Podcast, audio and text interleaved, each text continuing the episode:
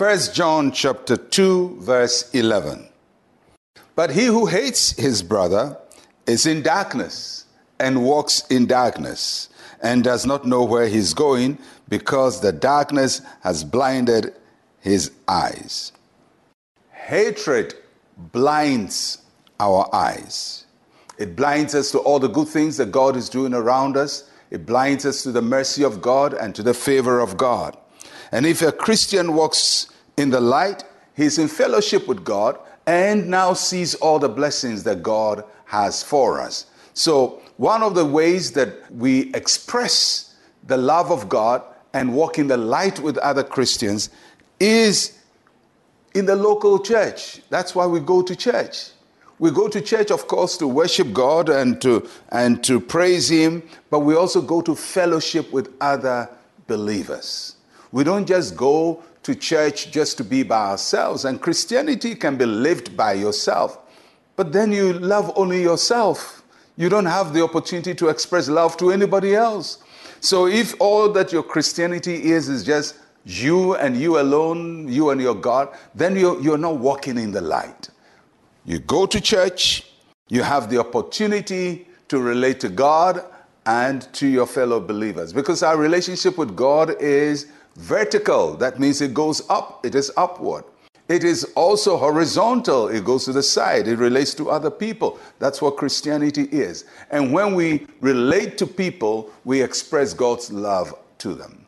When we go to church, there are things we do. We sing, we dance, we worship, we praise, and, uh, and we pray, and we hear the word of God preach, and those are all great. But you have to also be in fellowship with other people.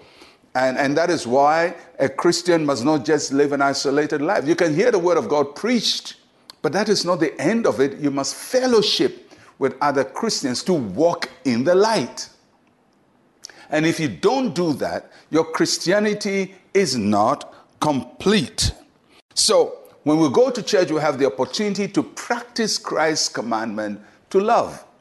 And that's why you go to church. And if you are in a church and you are in a department of the church, you're in the choir, you're in some wing of the church, Somebody's going to hurt you sooner or later. Somebody's going to offend you. You're going to meet somebody you don't like. You're going to meet a church person you don't like, or a friend you don't like who is in church with you. So, so how, how are you going to handle it? That is the place where Christ manifests in us, where we, we show that, yes, we are human in the world, but we are God's people and we have the capacity to forgive people and to walk in love with them and, and, and to be kind towards them and to be generous towards them and be gracious towards them.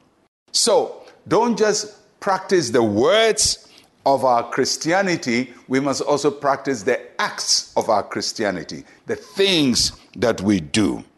And John is saying when we fail to do that, the enemy blinds our eyes with hatred. And, and when we're blinded, we don't see all the magnificent things God is doing. God can place a blessing in front of you. You wouldn't see it because you're blinded by hatred. God, maybe the person you hate is the one God wants to use to bless you.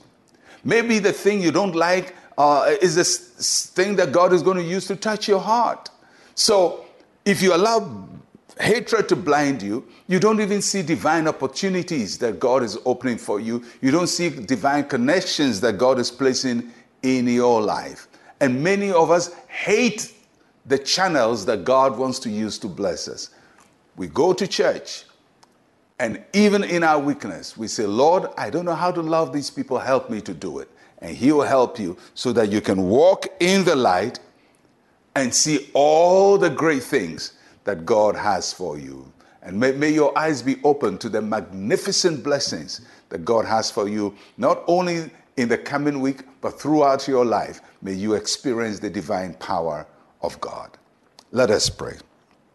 Say with me, Heavenly Father, thank you for making me a part of your church.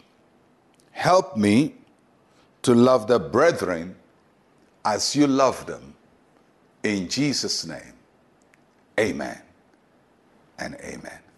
Go to church. Go to church. Don't just listen to a broadcast. Go to church. Fellowship with other believers so that you can walk in the light and see all the goodness that God has for you. I'll catch you again tomorrow. I'm Pastor Mensa Otabil. Shalom, peace, and life to you.